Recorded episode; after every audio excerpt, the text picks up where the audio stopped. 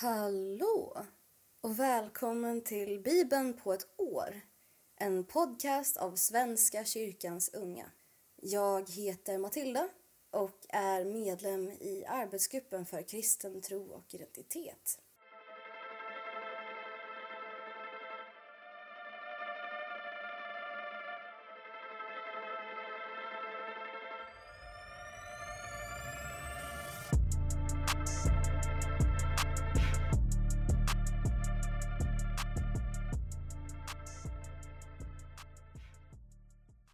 Vi ska fortsätta läsa, fortfarande ur Domarboken, Johannes evangeliet, Saltaren och Ordspråksboken. Men innan jag börjar läsa så vill jag gärna be. Tack Gud för denna nya dag. Tack för allt vi får erfara, allt vi får känna, allt vi får se. Tack för alla vägar du uppenbarar dig för oss. Hjälp oss se dig i allt. Var med oss i dagens läsning. I Jesu namn. Amen. Jag läser ur Domarboken, kapitel 17.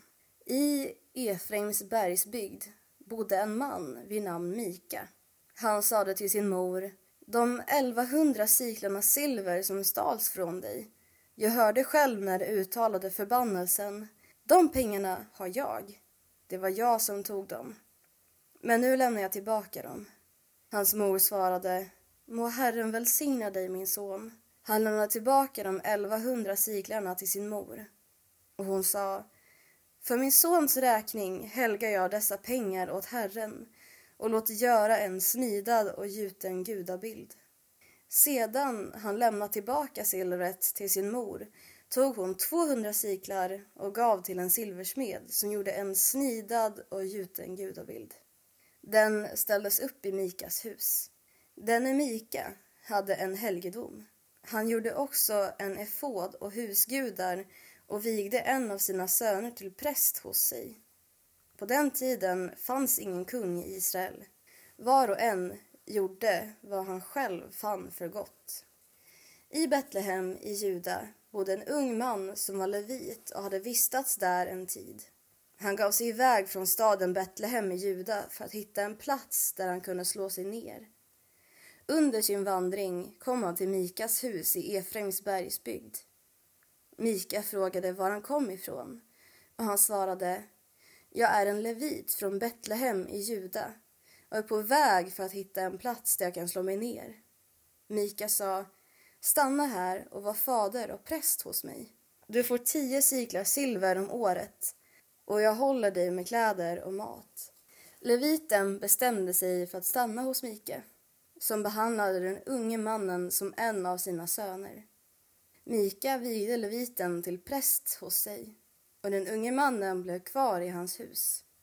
Mika sa, nu vet jag att Herren är god mot mig. Jag har fått en levit som präst.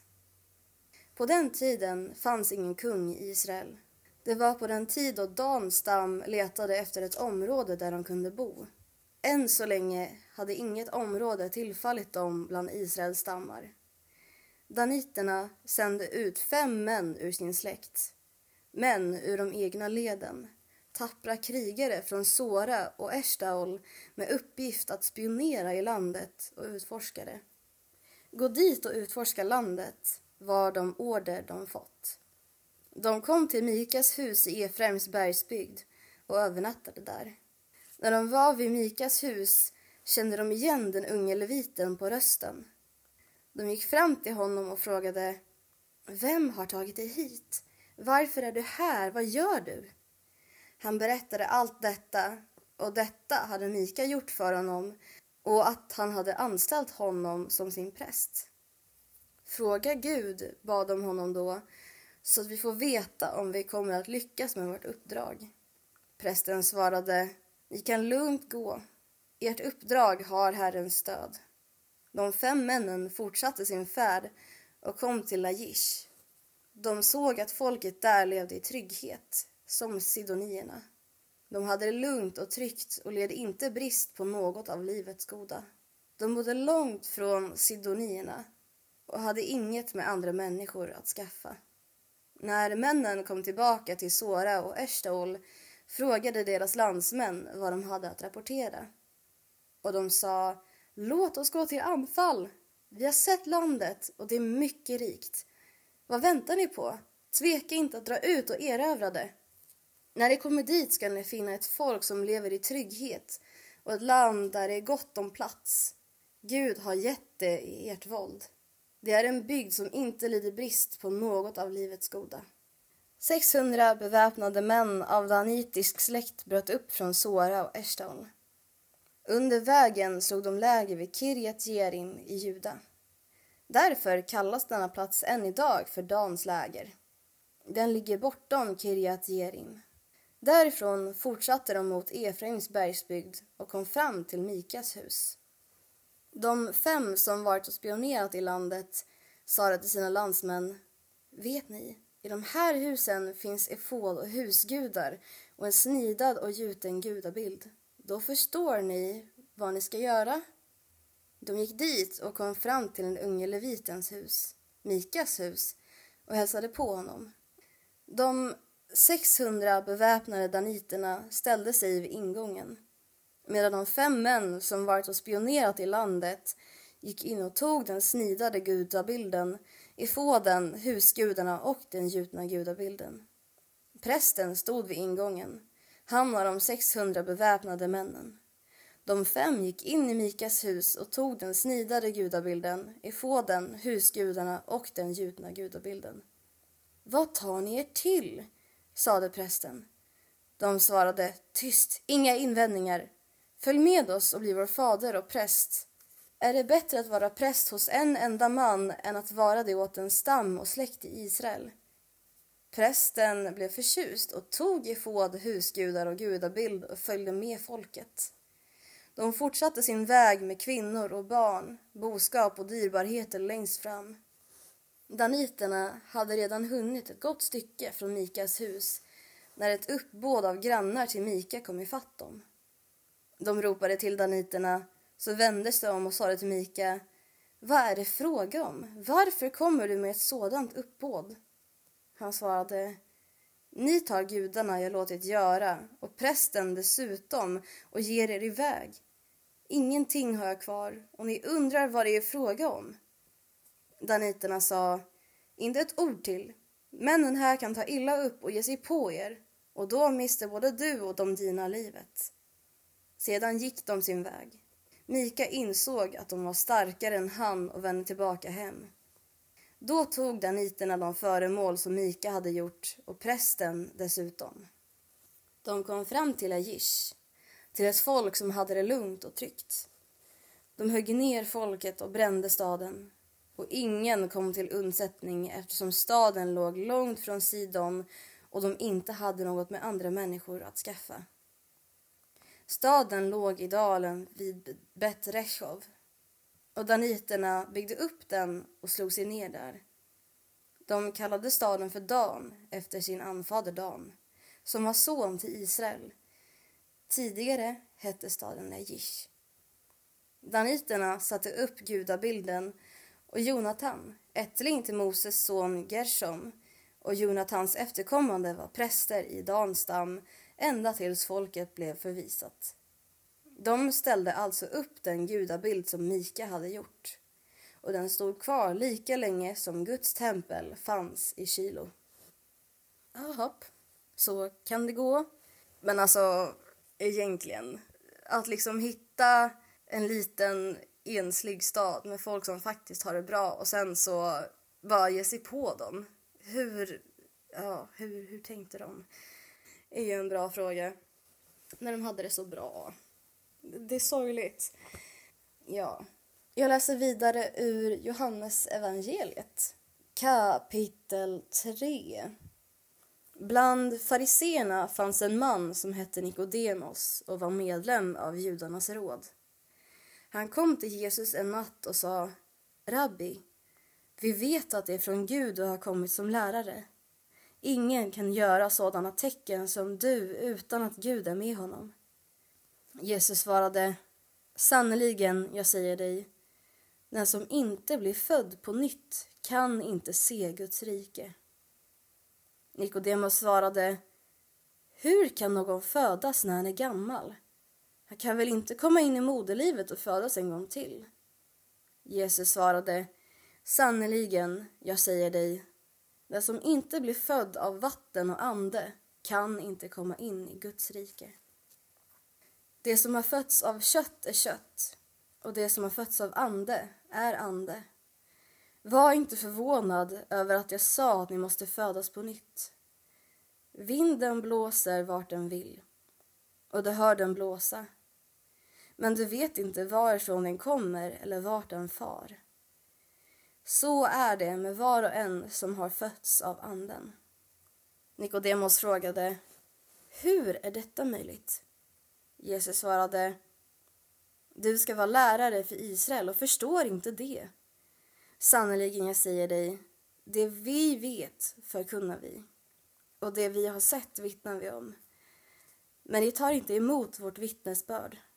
Om ni inte tror när jag talar till er om det jordiska, hur ska ni då kunna tro när jag talar till er om det himmelska? Ingen har stigit upp till himlen utom den som stiger ner från himlen, Människosonen. Liksom Mose hängde upp ormen i öknen så måste Människosonen upphöjas för att var och en som tror på honom ska ha evigt liv. Så älskade Gud världen att han gav den sin enda son för att de som tror på honom inte ska gå under utan ha evigt liv. Ty Gud sände inte sin son till världen för att döma världen utan för att världen skulle räddas genom honom. Den som tror på honom blir inte dömd men den som inte tror är redan dömd eftersom han inte har trott på Guds enda sons namn. Och detta är domen, att när ljuset kommer in i världen då älskade människorna mörkret mer än ljuset eftersom deras gärningar var onda. Den som gör det onda avskyr ljuset och kommer inte till ljuset för att hans gärningar inte ska avslöjas. Men den som handlar efter sanningen, han kommer till ljuset för att det ska bli uppenbart att han gör vad Gud vill. Jag läser ur Saltaren 104. Lova Herren, min själ. Mäktig är du, Herre, min Gud. I höghet och härlighet är du klädd. Du sveper dig i ljus som en mantel.